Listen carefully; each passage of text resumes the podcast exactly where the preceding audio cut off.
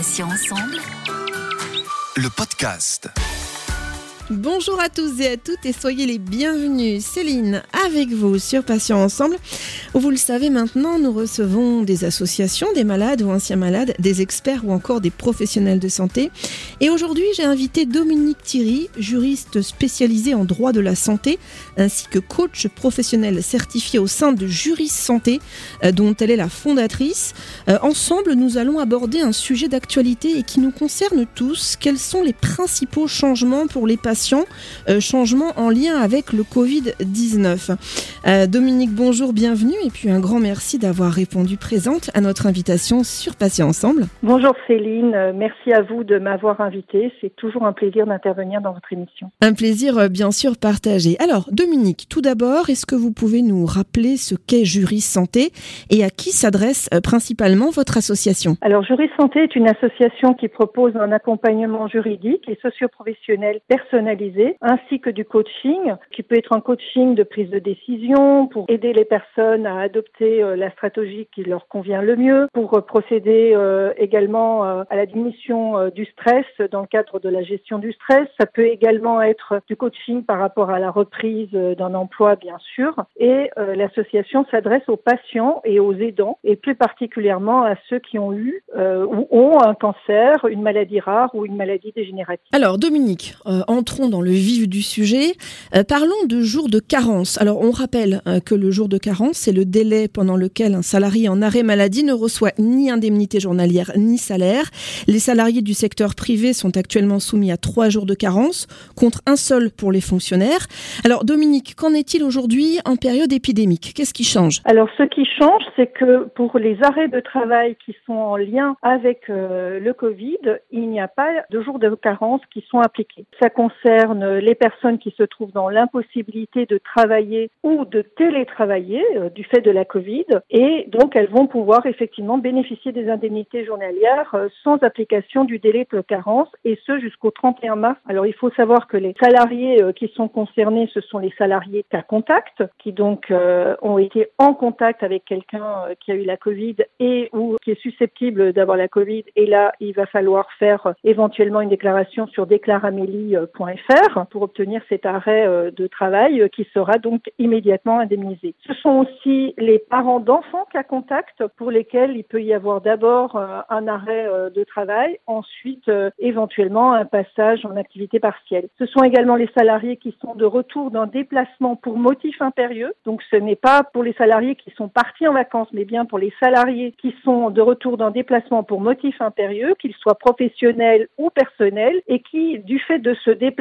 dans une région ou dans un pays euh, qui euh, présente euh, un risque élevé par rapport à la Covid ont l'obligation de s'isoler 7 jours minimum. Donc eux aussi, ce n'était pas le cas avant, mais dorénavant, ils peuvent avoir une prise en charge dans le cadre d'un arrêt de travail, toujours sans délai de carence. En sachant que pour ces personnes, la démarche à faire consiste à informer le plus rapidement de ce retour de déplacement l'employeur qui va enclencher la demande d'arrêt de travail via un téléservice dédié. Donc ça concerne également les personnes qui présentent des signes évocateurs de Covid en attendant euh, qu'effectivement euh, ils aient les résultats euh, de leur test puisqu'on leur demande de s'isoler le plus rapidement possible afin d'éviter de contaminer d'autres personnes. Et c'est bien sûr également les personnes dont le test de dépistage est positif et ça peut être également le cas pour des voyageurs qui sont mis à l'isolement. Dans tous ces cas de figure, effectivement, il n'y aura pas de délai de carence pour bénéficier des indemnités journalières les indemnités journalières versées pour un arrêt Covid entrent-elles, à Dominique, dans le calcul du maximum de jours indemnisables sur trois ans?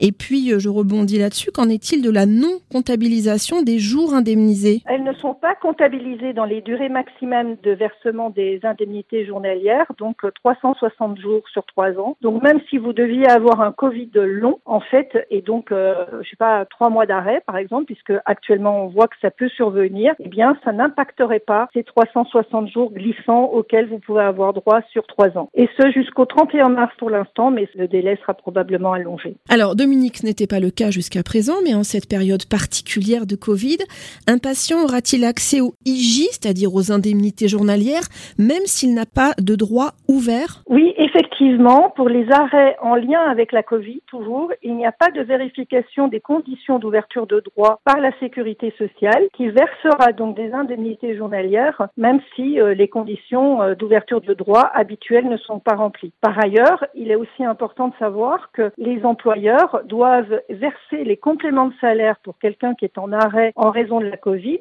sans délai de carence et sans que les conditions d'ancienneté soient remplies. Donc normalement, pour pouvoir avoir un complément de salaire employeur, il faut avoir une ancienneté de un an. Dans le cadre de la Covid, l'employeur sera amené à verser le complément de salaire même si on n'a pas un an d'ancienneté. Alors j'aimerais que l'on aborde un sujet très important pour les patients en tout cas, euh, c'est celui des assurances.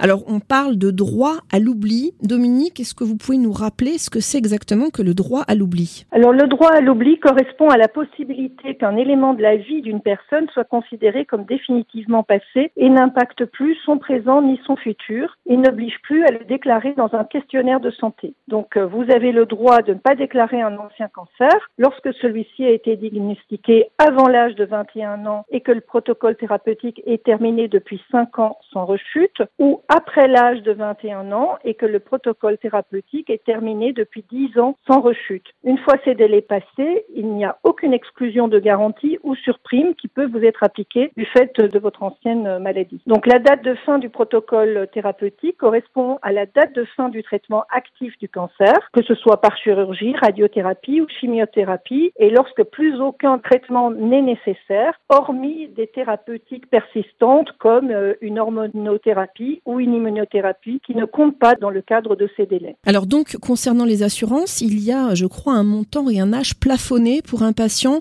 ou ancien patient emprunteur. C'est ça, Dominique? Oui, même euh, dans le cadre de ce bénéfice du droit à l'oubli, effectivement, il faut que l'échéance du contrat d'assurance de prêt intervienne avant votre 71e anniversaire et que le montant de votre prêt ou le cumul du montant de vos prêts immobiliers et professionnels n'excède pas 320 000 euros. Que pouvez-vous nous dire à présent des entretiens avec le médecin conseil de l'assurance maladie?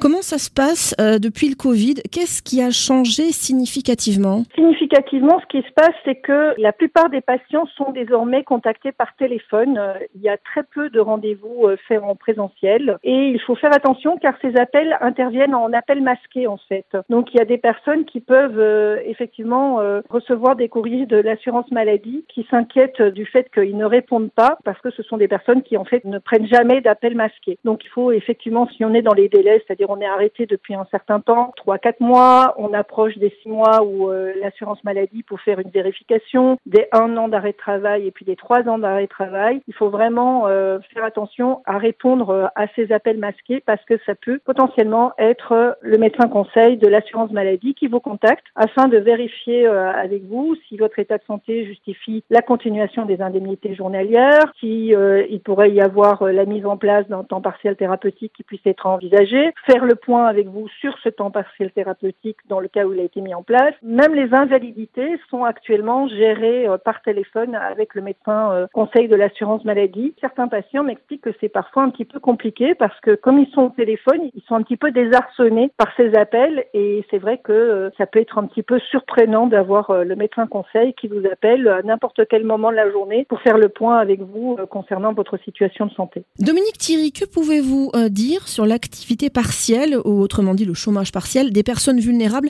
Qui sont ces personnes vulnérables? Les personnes vulnérables sont les personnes qui ont été identifiées par le Haut Conseil de la santé publique, dont la liste a été reprise par la sécurité sociale. Donc vous allez trouver la liste complète, hein, qui est assez longue, des personnes qui sont à haut risque par rapport euh, au Covid sur le site d'Amélie, par exemple. Et ça concerne notamment euh, les personnes qui sont en traitement actif pour un cancer, les personnes euh, immunodéprimées, les personnes de plus de 65 ans. Ce sont aussi des personnes avec un diabète non équilibré ou qui présentent des complications. Bref, il y a une douzaine de pathologies qui sont reprises, pathologies ou voire aussi les personnes qui sont au troisième trimestre de leur grossesse sont également considérées comme des personnes vulnérables par rapport euh, à la Covid. Donc tout toutes ces personnes vont euh, effectivement, dans le cas où elles ne peuvent pas télétravailler et dans le cas où elles ne peuvent pas bénéficier d'un poste de travail en présentiel qui soit suffisamment sécurisé par rapport à leur état de santé, elles vont pouvoir bénéficier de l'activité partielle. Et cette activité partielle va leur permettre de conserver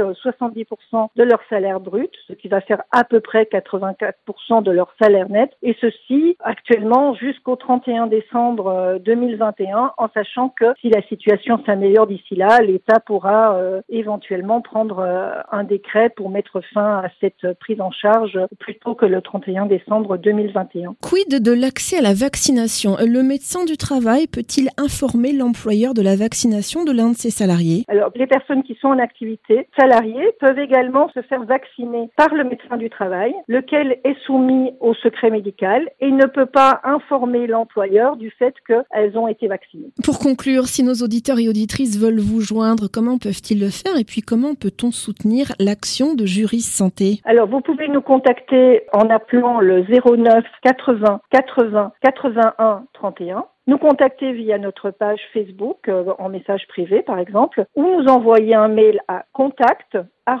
jurisanté.fr et pour nous soutenir, vous pouvez nous faire un don. Euh, à réception, nous vous enverrons un reçu fiscal qui vous permettra de le défiscaliser à hauteur de 66%. Dominique Thierry, merci beaucoup d'avoir accepté de participer à cet entretien. Je rappelle que vous êtes la fondatrice de l'association Juris Santé, mais également juriste spécialisée en droit de la santé, ainsi que coach professionnel certifié et ensemble, nous avons abordé un sujet d'actualité qui nous concerne tous, les principaux changements en lien avec le Covid-19. Je vous souhaite une bonne journée, Dominique, et je vous dis à bientôt sur Patient Ensemble. Merci Céline, à vous également une très bonne journée. Au revoir. Pour information, sachez que Patient Ensemble a un compte Instagram et un Facebook. N'hésitez pas à vous abonner, à liker et puis à commenter nos publications et les partager, bien entendu. Merci à tous, chers auditeurs et auditrices, pour votre fidélité. On se donne rendez-vous jeudi dès 9h pour un nouveau podcast, un nouvel invité et bien sûr un nouveau thème. Je vous rappelle que vous pouvez retrouver nos podcasts deux fois par semaine, les mardis et jeudis, en ligne dès 9h sur patient au pluriel-ensemble.fr, mais également sur les plateformes de téléchargement Spotify, Ocha, Deezer, Apple et Google Podcast. Passez une très bonne journée, je vous dis à bientôt et d'ici là, prenez soin de vous et des vôtres. Salut, salut. Patient ensemble. Le podcast.